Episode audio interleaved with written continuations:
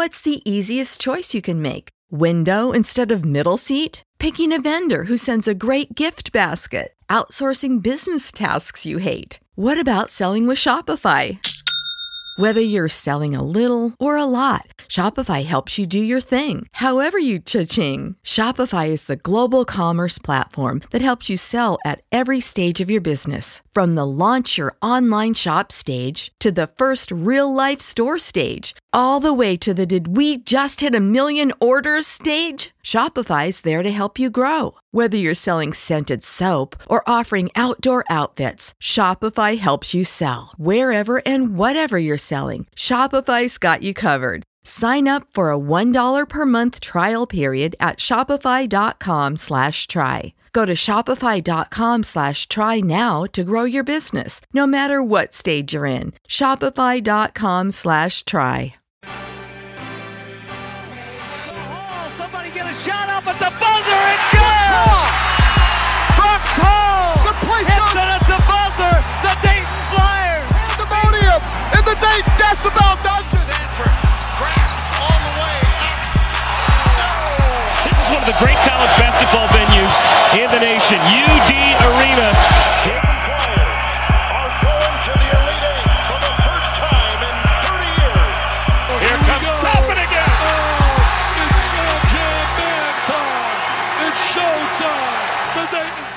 This is Talking Out Loud, the number one podcast on the internet for Dayton Flyers basketball, always wearing red and being loud.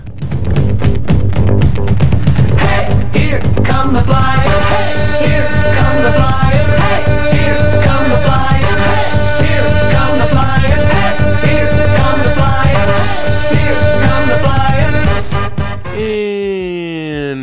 back to Talking Out Loud, the rapid reaction podcast coming to you again. It's the night of Tuesday, January 10th, and Dayton just played the victor against the Fordham Rams in the Bronx at Rose Hill Gym, 82 58 your final. I'm Sully, he's Drew, and we're bringing you all of the action that went down on this fateful night, avenging a day that will live in infamy forever for this program, Drew they avenged it. Anthony Grant, he had a sleepless night. He was thinking about it all night. He came to the gym this morning. He instilled confidence in the team to say, I absolutely cannot lose here again, or my job will absolutely be on the line. No Dayton coach has ever lost twice at Rose Hill Gym, and he was surely, surely not going to be the first. No, not at all. Uh, you could tell that he was fired up for this one. Uh, no, no warm ups at halftime. That was a good start uh, Yeah, to no, yeah. where we wanted to be at Bare the end of the game, and where we wanted to be was exactly where we ended up: uh, demolition of an inferior opponent. Of course, I kid. Of course, listeners, I kid. Anthony Grant's job was not on the line tonight. However, I might have called for it if you lose another one at Fordham. Again, I kid. But Dayton now 34 wins, 40 times they have played. I said that very poorly. You can tell I got to I got to shake off the dust, which which is which is weird. Um, and thank you for joining if you're on 1410 ESPN Radio or the podcast feed. We're back at you. We had the Fordham preview uh, earlier this week with the play-by-play man. He goes by Andrew Bogish. Good, good call. Good job him. tonight. He had a good, Good call. job tonight. I was impressed. He had a couple of uh, a couple of good one-liners there on the broadcast. Um, the SNY broadcast is not great in itself, but um, you know, like the broadcast quality, not like the people that are on it. I mean, um, but backing up, what I meant to say and did it very poorly is that this was the 40th meeting between Dayton and Fordham. Dayton now owns wins in 34 of those 40 games. And since Fordham joined the league the same year Dayton did 1995, Drew, do you want to take an early trivia guess at how many times they have lost to Fordham since joining the league in 1995 together? As Three brethren? times. You're close, Drew. They lost the first year and then three times since, making it four times. And of course, that fourth time, 2021, that faithful day, January 5th. We all remember it like it was yesterday. Surely you do if you're listening to the podcast and you're a diehard Dayton Flyers fan or live in the area and you're on ESPN radio listening to us. You surely know that we're talking about the 55 54 clunker that Dayton laid during the 2021 season at Rose Hill Gym. Who could possibly forget it, Drew? But it is avenged. Dayton comes out a winner and they keep the train rolling. That's all there is to it. Yep, that's right. It's all, all we needed. Came out of it healthy. Came out of it looking good, especially in that second half. Uh, 82 points. Uh, I don't have the figures in front of me, but I got to think that's a season high. No. Um, that would be a season high for the Flyers. Their previous high was 80 points against Southeastern Louisiana just over a month ago, almost exactly five weeks ago from this day. So there you go. Uh, you know, season high in points. I don't care who you're playing to do that. It's always a good feeling for the team. Sixty-four percent from the field, forty-two percent from forty-three percent from three, basically, and seventy-eight percent from the line. So you know, you take a look at those three figures right there, and you got to be happy with what you walked away from. Uh, quick correction because again, shaking off some dust here in the early podcast segment. Uh, Dayton scored 88 against Alcorn State. I'm sorry, Drew, I misled you. Um, Ah, but well. you know that's Alcorn State, and they're you know Fordham's bad, and I'm not gonna I'm not gonna sugarcoat this for people. Like Fordham is not a good basketball team. They're below average in the entire country, which means they're gonna hover around 180 to 200 most of most of the year. Okay, they're probably gonna walk out of A10 play with like eight wins. I think nine and nine is probably their ceiling. All right.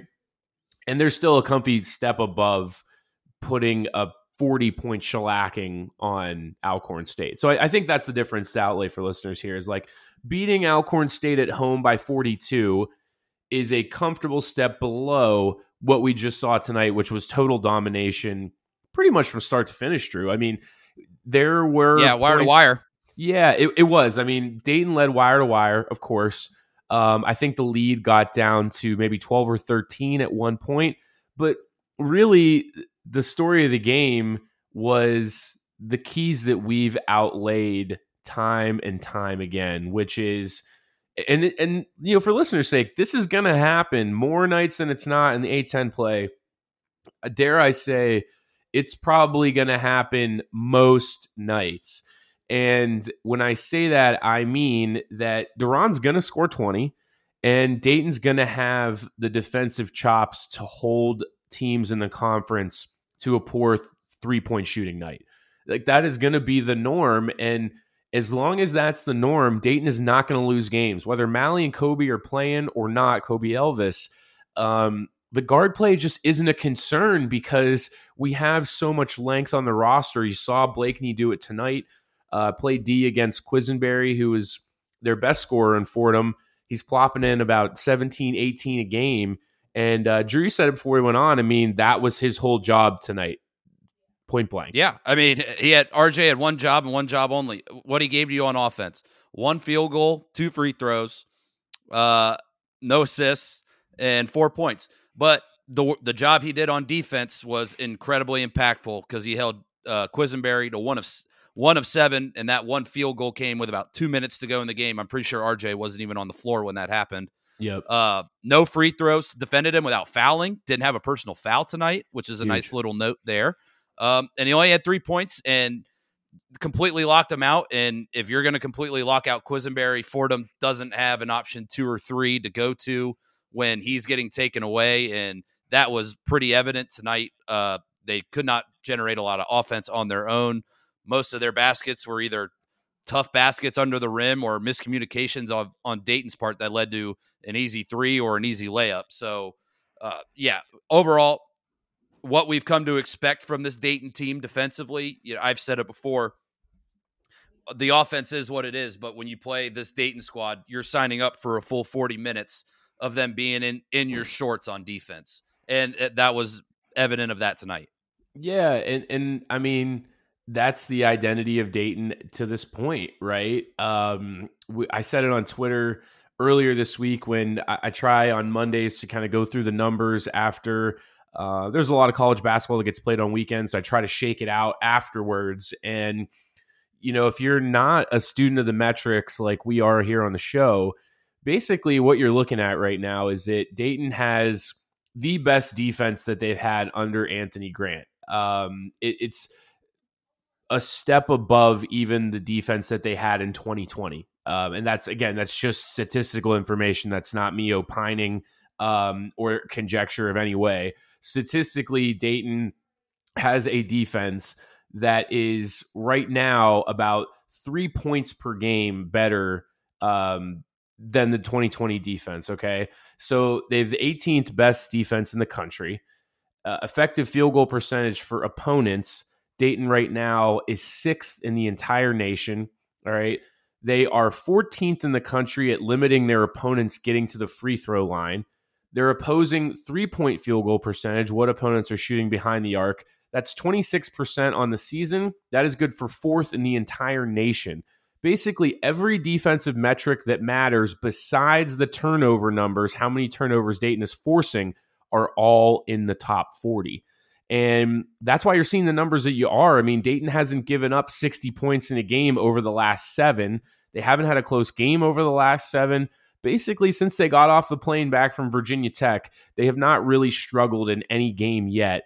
And that's the formula. You're, you're going to keep seeing it. You're going to keep hearing us repeat it is that when they have the stifling defense, they don't even need to turn the ball, turn people over, right? They don't need to, to get turnovers. Tonight, of course, they did. Uh, right out of the gate, they had 12 against Fordham, and they they finished the game uh, with 15. So even in the second half, Fordham cleaned up the turnovers and they were hitting threes basically at will. Because I looked up some of the stats right when we hit the half, Drew, and Fordham was shooting 14% from the three point arc. I can't remember what that shakes out to. It, it, it was something low, but they finished the game nine for 30 from three point land, good enough for 30%. That number, 30%, is the highest number Dayton has given up in these last seven games. So that should tell you everything you need to know about how well they're chasing teams off the three point arc. And of course, if this team is chasing teams off, if if the Dayton team is chasing their opponents off the three point arc, well, guess what's waiting for them down low? One of the best shot blockers in the country, and Toumani Camara, who is no slouch on his own. So I think in the first segment here tonight, um, you know, it's not really as important to go over the X's and O's. All right, you know, here, here's what Dayton was running, here's what Fordham was running. We can certainly talk about all that, but the the overall point tonight is that the combination that Dayton has produced on defense is going to be enough against most teams in the league, and that's why I feel pretty optimistic about them getting to 15 or 16 wins right now. Uh, what other takeaways did you have from the game tonight, Drew? Well, uh, other than you know DaRon, uh, you know putting up another another thirty point performance with thirty two. Uh, Camara, who was limited in the first half with foul trouble, um, thought we were a little clunky on offense in the first half. To be honest, only thirty three points, but when he came back into the game, he he really uh, established himself in the flow of of the second half very early, very aggressive right out of the gate. 15 points all in the second half. I came away really impressed with him. Uh, Koby Brea, uh, who had the most fans in in the building tonight. Uh, they said on the broadcast he had over a hundred hundred tickets uh, for tonight's game. Perfect four for four from three, 12 points, five assists, three steals, seven boards. I mean, shoot, if you're if we're gonna get that from Kobe the rest of the season, sign me sign me right up for that. Yeah. Uh, Zimmy some good minutes when when he was when he had his opportunities as well. So all in all, it, it's a it's a result that was expected but one that is welcome and it's building momentum towards a pretty big tilt Friday night. Yeah, uh, the the tilt on Friday night doesn't have the same juice as a normal UD VCU game. Um, but as we talk about every year, you know, winning cures all, and um, I, I think it's fair to say when Dayton went to Virginia Tech, took an absolute whooping, and, and they ended up being five and five. I think it was fair to ask where does the season go from here, right? Um, Dayton had three games left in the non-con, and we weren't really sure what we were going to get moving forward. I mean, I think that's more than fair to say at that five and five point, especially with the nature of the game, Virginia Tech, right? Like Dayton got absolutely run out of the gym that night. Uh, and that game was never close in the same fashion that this game was never close, right? And the result actually is fairly close 82 58 tonight in Fordham. They lost to Virginia Tech 77 49.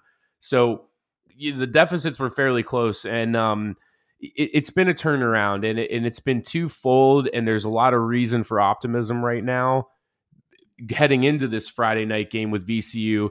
Number one, because they have won the last seven games, obviously. Um, but more than that, DaRon Holmes over those seven games has not scored less than 20 points tonight with 32.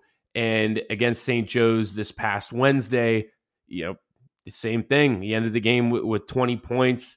Uh, he was a force, had 12 rebounds. And this is kind of what we're getting now consistently is hold the opponent under 60, get the ball down low to DaRon. And this is what the consistent result is going to be in in the A10. I mean, we're going to talk about it on the other side of the break here, but with the way the conference has shaken out, you can be optimistic with number one, how Dayton has improved over the last month since that Virginia Tech loss.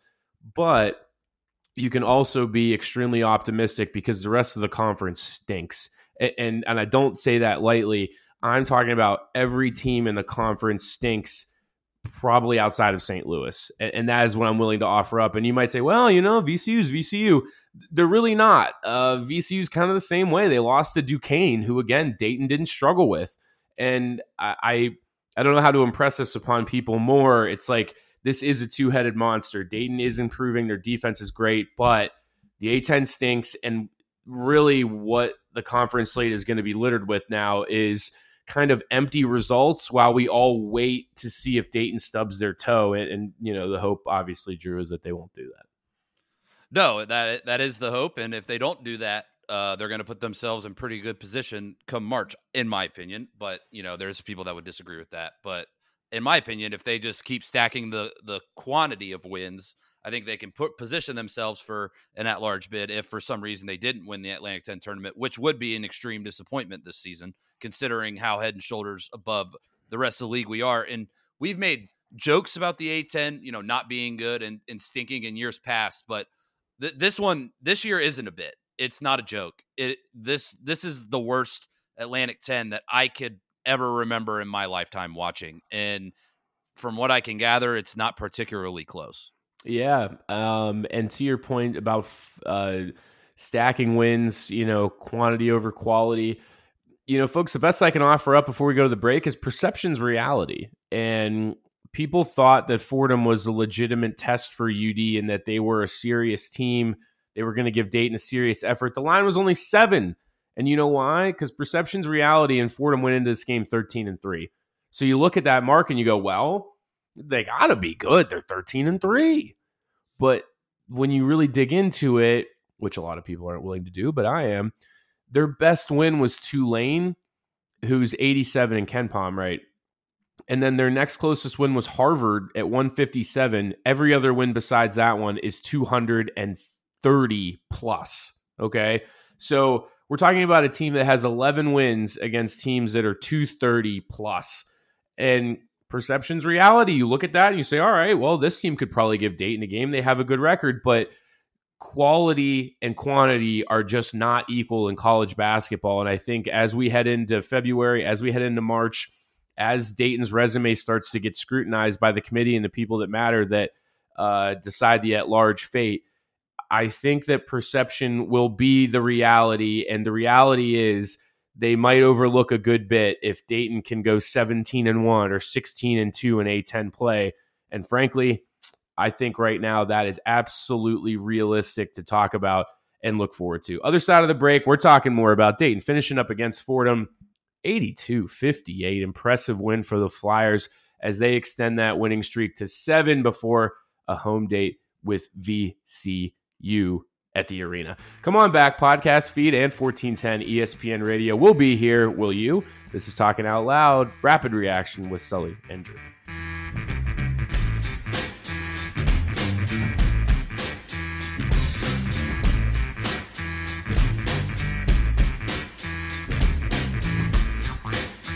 Welcome back in Talking Out Loud on 1410 ESPN radio and the podcast feed. Check us out wherever you listen to podcasts, Talking Out LOWD. And if you are listening to the podcast feed right now, go ahead and hit that subscribe button, that like button, you know, wherever, whatever is your your poison. Just do it. Helps us, you know, it you know, gives the impression that people are listening to the podcast, which they are in great numbers. Um, and again, as we talked about in the last segment, perception is reality.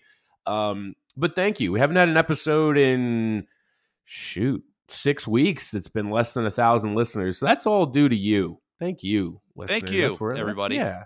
Yeah. Thank you guys for tuning in. Dayton winner, 82 58 uh, at Rose Hill Gym, avenging their 2021 uh, loss there. And uh, Anthony Grant can get some sleep tonight. No House of Horrors for him. It's not Tom Gola Arena for Archie Miller. No, sir. Oof. Anthony Grant is capable of winning at Rose Hill Gym, and he proved it tonight. Um, you know, as we head through A10 play here, Drew, um, I, I wanted to make an important point of how we're going to persevere through this season as fans of, and as loyal watchers and those that care about the program, right? Is that it, it's dawned on me uh, this week, maybe the last couple of weeks here, that this is going to be an extremely hollow A10 conference slate, probably the most hollow that I can ever remember. In the later Archie years, 16, 17, when Dayton had an at large resume that they were really trying to protect and play for, we always used the term landmines. We always said, well, you got to get through these landmine games. There are certain games that you can lose, there's certain games you can't lose. Um, like at home at Fordham, you know, when you played home against LaSalle, they'd still lose that game sometimes. But in a lot of those years, you know, going on the road to VCU, um, playing it at GW, even playing at Davidson um, in the, that last year when Davidson got to the conference, playing at Richmond, St. Louis, those were usually okay games. And when I say okay, they're they're games that the Flyers can drop, and it wouldn't be a huge blemish on their resume. And so when we walked through A10 play, that was kind of the notion, right? Was that well, just step over the landmines here and then play some tough games against these four or five opponents. And if we navigate that correctly, we will find ourselves out of the wilderness and at an at large berth, which we did um, in all of those years. But as we've said time and time again, and, and we'll continue to impress this upon listeners and anybody that is willing to take us seriously on this particular sentiment, um, you can't call them landmines because Dayton is literally just walking around on a ticking bomb right now. Uh, if we're gonna stick with the the bomb analogy, which I, I don't know, I, I just don't have a better one to come up with right now. And I, I think the overall point here is that there's going to be a there's going to be a lot of wins in conference play. I'm going to I'm going to shoot you straight. I mean, there is absolutely no way at this point I see Dayton even losing less than 14 games. Drew, agree or disagree before I continue? Uh, agree. Winning, winning 14 games. Sorry, Losing Yeah, 14. agree. I, I I wholeheartedly agree with that. Yeah. So if we are to believe that the the the floor is 14 games, obviously the ceiling would be 18 wins and zero losses. What we are headed towards between now and March 4th, which is the day after their last game at St. Louis on Friday night the 3rd, is that Drew, we have 14 games remaining against teams 13 of those games 13 of those games, not teams, but 13 out of the, or sorry, 12. Let me back up. 14 games remaining. 12 out of the 14 games are going to be against teams that are 100 or above in the rankings. Only St. Louis, who we played twice, is below that. They're hovering around 70, 80, 80 depending on which metric you pay attention to. And so nights like this are, are going to become what is necessary, the necessary cost of doing business. And unfortunately, there's really not going to be those opportunities for like true excitement or there's there's not going to be games where we walk in and we're like surprised that Dayton wins because they're favored in every game for the rest of the season. Um, even in the St. Louis game, I've seen that score go back and forth a couple of times. Um, and it's like one point here or there. So that line might just end up being a pick 'em at the end of the day on the road at St. Louis. So again, I reiterate that a lot of the joy of the conference season, you know, getting VCU at home for the big one, or, you know, we got to beat St. Louis at home. It's like all of those games are going to be expected wins now.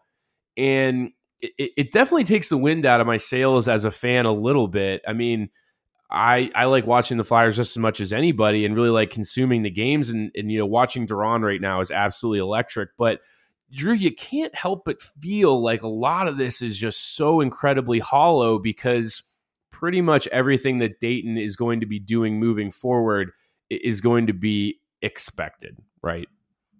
Right. And, you know, it's not a too unfamiliar feeling for us with the the 1920 season. It was kind of that way. Obviously, we had the St. Louis games, and you know VCU was pretty tough back then as well. But you got to what I one of the talking points I had for that season was you got to bring your own energy on the nights when it's a team you're expected to beat. It's a team that is you know less talented than you and you have to bring your own juice to the game to get yourself psyched up and ready to go. And I think the guys have done a really good job of that to start this conference play season because, you know, let's shoot it straight. The first four teams we played, maybe you could make the argument outside of Davidson, really haven't aren't all that great, and I don't think they're going to finish all that great in the league. Um, VCU is one, you know, that's just, you know, based on history and, you know, the what we've done with them in the past might have some extra juice to it on Friday night, but it's all about bringing your own energy as a squad and I feel like they've done a really good job and we talked about the Virginia Tech game, you know, in the first segment and in a weird way, I almost feel like that game was a blessing in disguise because we hit rock bottom. We, there's no doubt about kinda that. And ever Yeah, since yeah. then, ever since then, it's been upwards, onwards, and upwards, and we've looked really solid in these last seven. And hopefully, we can keep this going. The defense obviously is going to travel, and when you are a defensive-minded team, I feel like you take care of those lesser opponents as opposed to when you have like a very potent offense because you have off shooting nights. And when you have those off shooting nights, sometimes you let a team hang around. But when you're as good at defense as Dayton is, those kinds of performances come far less often. Uh, and for listeners' reference, uh, VCU wrapped up against Loyola Chicago tonight. They won Who stinks. comfort- comfortably. Yeah, Loyola stinks. Like they stink. And and I said this uh, before Nailed we went one, on. I I nailed that one. Like I, I look at a young coach who's early in his career. They lost a bunch of starters. They move up in the league. They're moving up to a league where we're even having an off year and they're terrible. I, I just didn't see realistically, and I, I try to look really hard at everything realistic. I just realistically did not see a path where they were going to be competitive in this league in year one. And, and I really did. We added them. I just I thought, boy, this this really looks like George Mason all over again. And and so far, um, there has been nothing to prove me wrong in that regard. Uh, VCU a 14 point winner tonight over Loyola Chicago. That gets them to 12 and five heading into our tilt on Friday night, and that includes three and one in league play. Uh, the aforementioned loss to Duquesne. But Drew, I'm going to hit you with some trivia here in the second segment because I, I want to nail down another this point again that I keep making because I, I I hate to say this, but I think that people just don't realize how bad the conference is. And I know you're you're sitting there right now. You're like, Sully, we we get it, we get it, man. You're broken record, but I'm not. Okay, now Drew said something a couple of minutes ago where he said, yes, in the 2020 season, we were so good, we were expected to roll over those teams, which was true. Okay. The team was a top 10 team in the metrics basically by the time we hit conference play. Okay. Granted, right, Drew? Yep. What my trivia question is for you tonight here in segment two How many games out of the 18 in A10 play did Dayton play against a top 100 team? And this will include, as like you said, they played VCU twice, they played St. Louis twice. So I want you to take into account that piece of information. How many games out of 18 in A10 play in the 2020 season did UD play against a top 100 team? Go. Okay, so the two with VCU, the two with St. Louis, so that's four. I'm going to say Davidson was above 100 that year. That's five. I'm going to say Richmond was above fi- 100 that year. That's six. I'm going to go with seven. You would be incorrect. It was 10. 10 Wow. games because Rhode Island, who they played twice, was also above that threshold at that. 65. And Duquesne even snuck in at 95, and they also played them twice. So, again, two out of 18 this year, and, and that might change just a little bit um, as we, we get through and the, the metrics get refined. But that year in 2020, where the league wasn't even that good, I mean, we might have had two bids that year, maybe three bids in 2020. And Dayton played 10 games against top 100 competition. And so that's kind of what we're talking about right now. And here in the second segment is if we get to Selection Sunday and Dayton is is realistically, let's say even let's go as conservative as we possibly can. Say they're at 15 and 3. Okay that would mean that Dayton is at 23 and 8 going into the A10 tournament. And basically, if they let's say they lost, let's go in the championship, okay? Just for just for gigs. Sake of sake of uh example. For craps and gigs because we're on the radio. Okay. So that would leave them at 25 and 9. Last year they were at 24 and 10, okay? But as we said, last year they had the three really bad losses, but they were balanced out by the fact that they beat Miami, they beat Belmont. They beat Kansas, who was a top five team all year. So you can see what I'm getting at here, Drew. Yes. When you looked at the resume, you could see, all right, Dayton has, look at the notable wins. You know, they're like, okay, hold on. We got some really good notable wins. No one was beating Kansas. That was a big one. They beat VCU. They beat Davidson, who was a top 40 team. It probably had like five games that were like very notable wins, right? And then you had the three stinkers uh, which ended up being four stinkers by the end of the year because they lost to LaSalle. This year, if they showed right now, and even in this scenario, okay, uh, I guess the three losses would have to be stinkers at, at this point. But let's play this out even further. If Dayton went 17 and 1 and all they did was lose to St. Louis on the road, okay, last game of the year, they lose 17 and 1, okay? So that means that Dayton would be 25 and 6 if they showed that screen on that day and it said notable wins and bad losses, there would quite literally be nothing in either column. Not one thing. There wouldn't be a Which single be good sick. win. There wouldn't be Which a would be single sick. win. Yeah, like, all right, we got 25 and 6 Dayton. Let's pull up the resume and it's notable wins, nothing. Uh, okay, bad, Bad losses, losses, none. Nothing. That would be sick. I, I I think I've been asking this question to a lot of people. Like, my I, I think this is a really fascinating conundrum. Like, if Dayton continues down this path, and let's let's just say you know, play it out however you want to in your head. How do you judge a team that hasn't lost, you know, maybe lost one game in the last three months of the season, but they haven't beat anybody and they haven't really lost anybody poorly? I just I don't know what the reality of that perception is kind of keeping with the theme of the, the episode here. So, like, just to play hypothetical here, if if I were a committee member and I and I pulled up Dayton, let's say the seventeen and one lost to St. Louis, all that, and I was looking and I saw this like, all right, they don't really have too many notable wins, but they don't have any bad losses either. I would be looking a little deeper into the schedule. It's like, all right, they were five and five at the end of November, and from the end of November on, they handled their business. You know, however many like every game except for one from that moment. And to me, like I know we we talk about metrics and your resume and all that. There is a small part of me that thinks the eye test plays some semblance No, I of a factor Yeah. in here. And I got to think that, you know, these guys who are on the selection committee, they watch the games, they see Dayton, and they see the kind of team they can be, especially if they keep winning going away like they have been Yep. more times than not, uh, you know, since that Virginia Tech debacle. And I got to think when somebody would look at it from that kind of lens, I think it would lean into a better chance of Dayton getting into the tournament. Now, you know, that's all hearsay. We don't know how peop- how they would actually view that, but that's just kind of my view on even if it wasn't Dayton, if you gave me just a random a random team that had these same exact metrics, that's just like, okay, well, how have they looked since this one dump truck and they took at the hands of an admittedly team that was better than them? Yeah. Yeah. And, and we saw that play out a couple of times with like the St. Mary's of the world when they had, you know, an at large resume years ago, but they played in the West Coast Conference. They didn't beat anybody. They only lost to Gonzaga, yada, yada, yada. That's basically kind of what we're fleshing out as a scenario that is possible right now.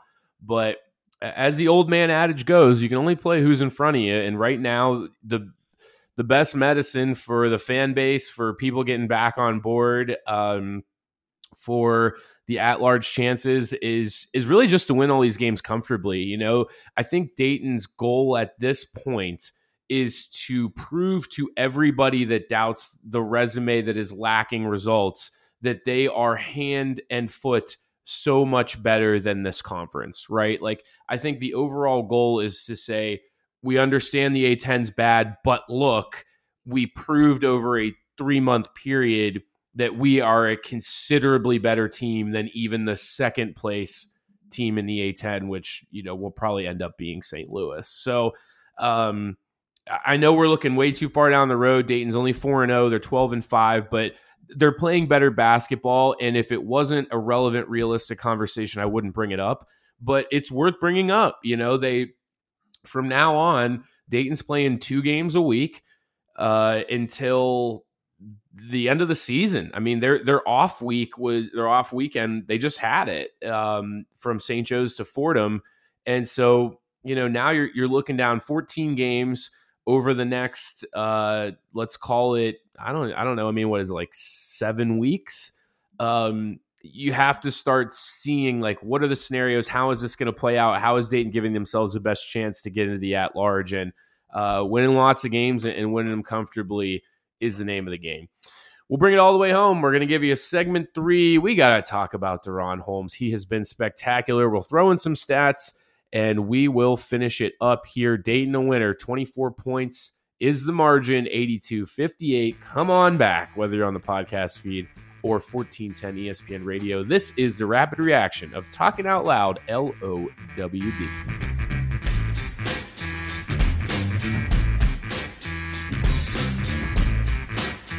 Save big money on everything for your next project at Menards. Spring is here, making it the perfect time for outdoor projects. Suncast storage sheds are an excellent solution for protecting outdoor lawn and gardening tools. They're easy to assemble, and the all weather construction provides water resistance and UV protection. Save big on Suncast storage sheds. View our selection of Suncast products today in store and on Menards.com. Save big money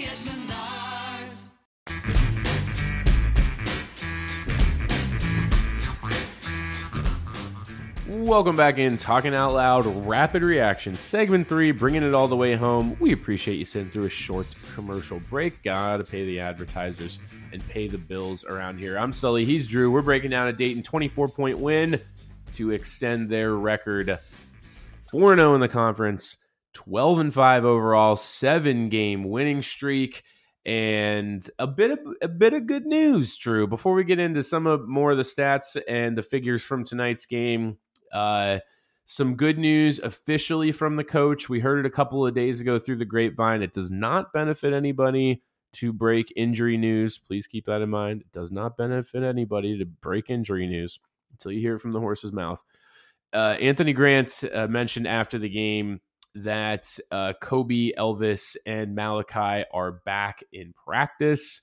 Um, whether that means they're going to come back in two weeks, two days, we'll see. The information that I got was that they're going to try and give them some minutes on Friday night, but uh, that is still probably a little bit too soon. I would say best case here, you see them by next week but realistically, uh, they're going to have to get worked back into the lineup here over the next, eh, let's call it three, four games.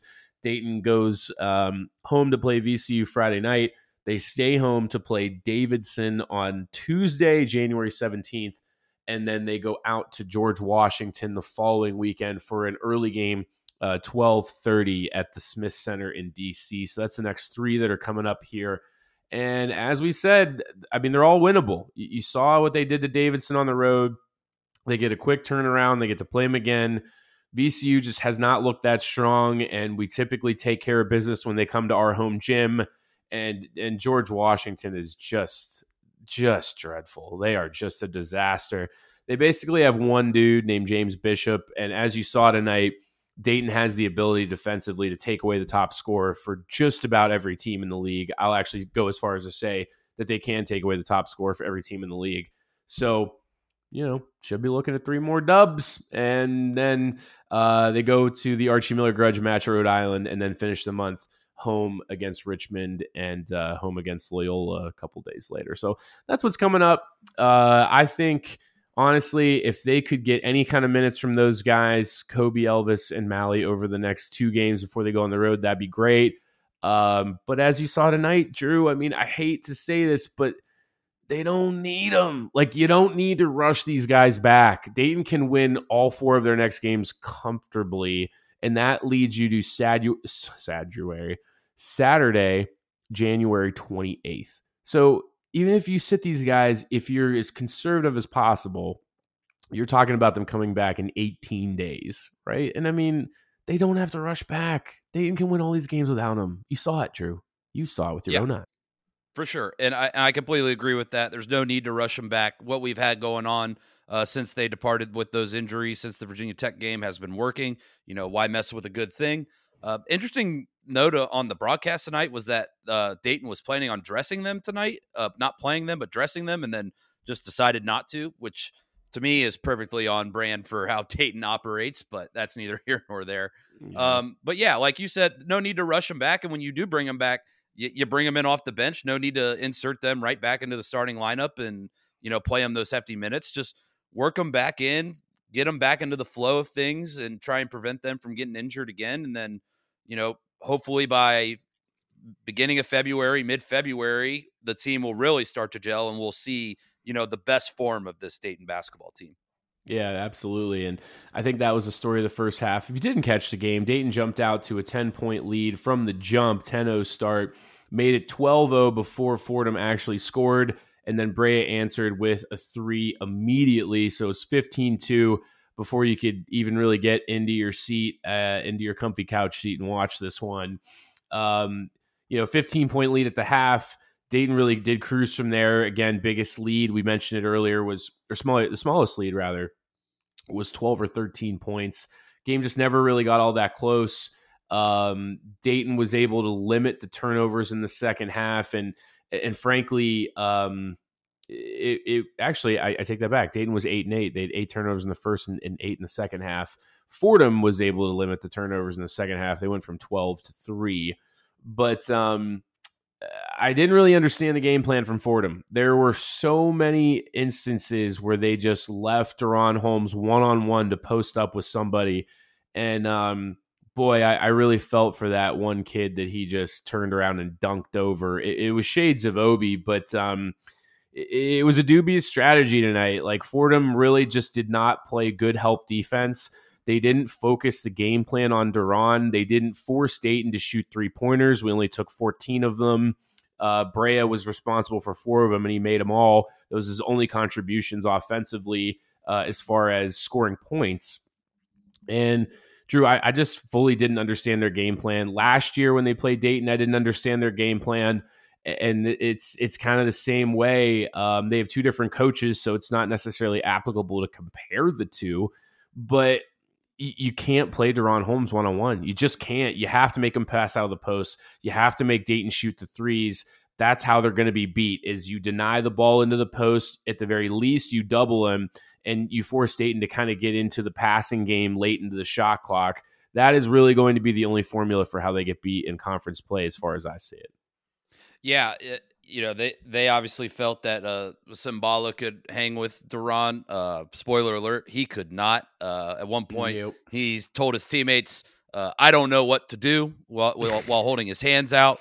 So pretty pretty funny image there that you can find uh, on Twitter. Uh, but moment. yeah, it, uh, I didn't quite understand it either. There was one point where DaRon was backing him down, and all four of the other defenders were, you know, glued to their man around the arc.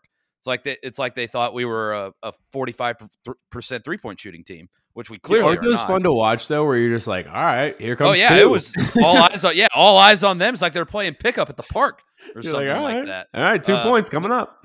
But yeah, uh, not going, not sending doubles. You know, especially when he's getting up to 20, 22 points or whatever it is. Uh, so so yeah, you know, DaRon's been a force, and I tell you what, uh, he's really starting to improve on his free throws. Eight of ten tonight. I feel like he's been shooting them pretty well in conference play. So if he can keep getting to the line and keep making free throws, he's going to have more thirty point games in the future. Yeah, it's a great point. He has been being he's been sent to the line a lot more recently here, um, and he's become more effective, and that's. Uh, that was always going to have to be part of his game, just like you're seeing him step out more, take a few more jumpers. I'm not a huge fan of the low percentage mid range game, but if he can do it, guys got to respect it. And that's just going to open up things for him more to have the post moves because I think he gets unfairly compared to Obi, even though it's. Um, it's something that I, I don't blame fans for doing. He's going to get compared to Obi, but what I will say is that Obi Toppin has no equals when it comes to running the fast break. Um, Obi Toppin doesn't have equals when it comes to passing out of the post, but DaRon Holmes is a better defender than Obi was here at Dayton, and he is a better post player. You can take both of those things to the bank. He just is. He gets easier buckets when he's playing against big men um, and and he's an elite shot blocker. Was last year, still is this year. He's such a, a looming presence down low, and um, you know it's not really a knock on Obi. They're just they're good at different things, and, and I hate to to do that and, and do the comparison thing all year, but um, you wanted to bring it up before the end of the show, and thanks for sticking around all the way to the end. Uh, DaRon Holmes' last seven games. Shout out to our boy Andy at a clean twenty seven for this stat, but last seven games they go like this. 27, 24, 23, 22, 32 against Davidson, 20 points against Joe's, and then another 32 point effort tonight on 12 of 15 shooting. That means your boy DaRon Holmes is averaging 25.7 points since that Virginia Tech loss. And in that span, he is shooting a very nice 69%. Nothing surprising oh, about that, Drew. And going back to the free throw stuff, do you know what he is shooting from the line in Atlantic 10 play? I do not know. 25 of 31. Now that that will get you into the first round of the uh, NBA draft. 25 of 31 from the free throw line in Atlantic 10 play. He had a 4 4 4 game against Duquesne in the opener. He was 8 of 10 tonight. He had uh, Davidson. He went wild. Hold on, give me one second here while I pull it back up. But Please Davidson, do. he had a really, really big day at the free throw line. Doing some filler time here while this gets loaded up. DaRon Holmes, yeah. he was nine of thirteen against Davidson. So, you know, if he's going to shoot free throws like that, you know, if he's finally found that free throw shooting touch that we've been looking for for him, like I said earlier, he's going to have quite a few more of these kinds of nights the double team will be the only way to stop him. Fordham opponents were making 49% of their shots around the rim this season going into tonight. Dayton was 83% around the rim this evening. That is a wrap, and that is exactly why your Dayton Flyers are 24 point winners. Drew, final thoughts for all the people before we get them out of here and on to the next game Friday night against the rival VCU Rams. We are on the radio, so I'm going to refrain from the profanity, but I don't like VCU. That. Blank VCU. Stay like loud. Yeah, I appreciate that. Um, I, you know, the not swearing thing.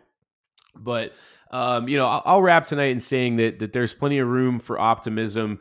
Um, with the way that Dayton stubbed their toe in the first 10 games, going five and five, they were always going to be playing behind the eight ball, so to speak.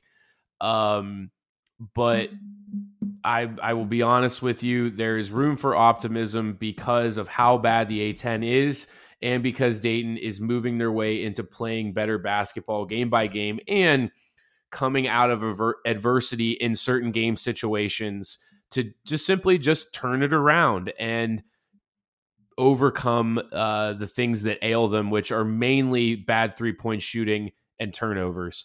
And so I, I leave you tonight saying that the at large is very much still in play with just about every metric that you could look at right now. Um, right now, at the time of this show, Dayton is 45 in KenPom. They are around 40 in Bart Torvik. In the net uh, coming up, they will probably be somewhere around the high 50s. Those are all marks that will be indicative of an at large team if Dayton can keep winning every game. I know that sounds like a tall task, but I promise you, the A10 stinks. Thanks for sticking around. He's Drew. I'm Sully. This is Talking Out Loud, where we do the rapid reactions, win or lose. Tonight, Dayton, the winner by 24, 82 58. Come on back. I might do one on Friday night. It'd be crazy, but we might do three shows this week, and we will see you next time as long as you're wearing red and being. Fresh out the gate again, time to raise the stakes again. Fatten my plate again. Y'all cats know we always play to win. GNG to the stars, son. Haters took the shit too far, son. So that's all for you. I'm wiping out your whole team. Out, splatter your dreams with lyrics to shatter your schemes. The badder you seem, the more lies you tell. The more lies you sound. Now by surprise you fell into my death trap, right into my clutches. Stupid, you know the God must bless every single mic he touches. I've suffered just so I can return harder. Wanna be the shit starter, fuck around, make you a martyr. I'll make you famous. Turn around and make you nameless. Cause you never understood how vital to me this rap game is. Save it and hold that, you catch a hot one. Rhymes to chase a fake nigga down soon as I spot one. Clip. Do you wanna mess with this? Gang Starr, one of the best yet. I'm nice like that. It's all good in this business of rap. Full clip. Do you wanna mess with this? Gang Starr, one of the best yet. I'm nice like that. Suggest you take a rest. So if you stand in my way, I'ma have to spray. Learn that if you come against me, son, you're gonna have to pray. Since back in the day, I held the weight and kept my head up. They wanna see the guard catch a L, it's all a setup. I give no man a thing power over me. Why these niggas so jealous and looking sour over me? I'm bolder, G. I'm like impossible to stop. I'm like that nigga in the ring with you, impossible to drop. I'm like two magazines fully loaded to your one. Plus, I ain't gonna quit spitting till you're done. Plus, more than ever, I got my whole shit together. More than a decade of hits that'll live forever. Catch a rep of my name, you're bound to fry. Know how many niggas that I know that's down to die. We never fail, and we ain't never been frail. You niggas talk crime, but you scared of jail. Full clip. Do you wanna mess with this? Gang Starr, one of the best yet. I'm nice like that. It's all good in this business rap. Full clip. Do you wanna mess with this? Nice like that. I suggest you take a rest. Attacking like a slick Apache. Lyrics are trigger happy. Blowing back your wig piece just for the way you're looking at me. Cock back, blow. I hit you up right now. I don't know why so many y'all wanna be thugs anyhow. Face the consequence of your childish nonsense. I can make your head explode just by my lyrical content. Get you in my scope and metaphorically snipe ya. I never liked ya. I gas that ass and then ignite ya. The flamethrower. Make your peeps afraid to know ya. How many times I told ya? Play your position, small soldier. My heart is colder. Makes me wanna resort to violence. Stop beating me in the head, son. Nah, I'm not buying it. I'm ready to blast. Ready to surpass and harass. I'm ready to flip. Yeah, and ready to dip with all the cash. I hold my chrome steady with a tight grip. So watch your dome already, cause this one might hit. Full clip. Do you wanna mess with this? Gang Starr, one of the best yet. I'm nice like that. It's all good in this business of rap. Full clip. Do you wanna mess with this? The gangstar, the, the, the best yet. I'm, nice like that. So, I suggest you take a rest.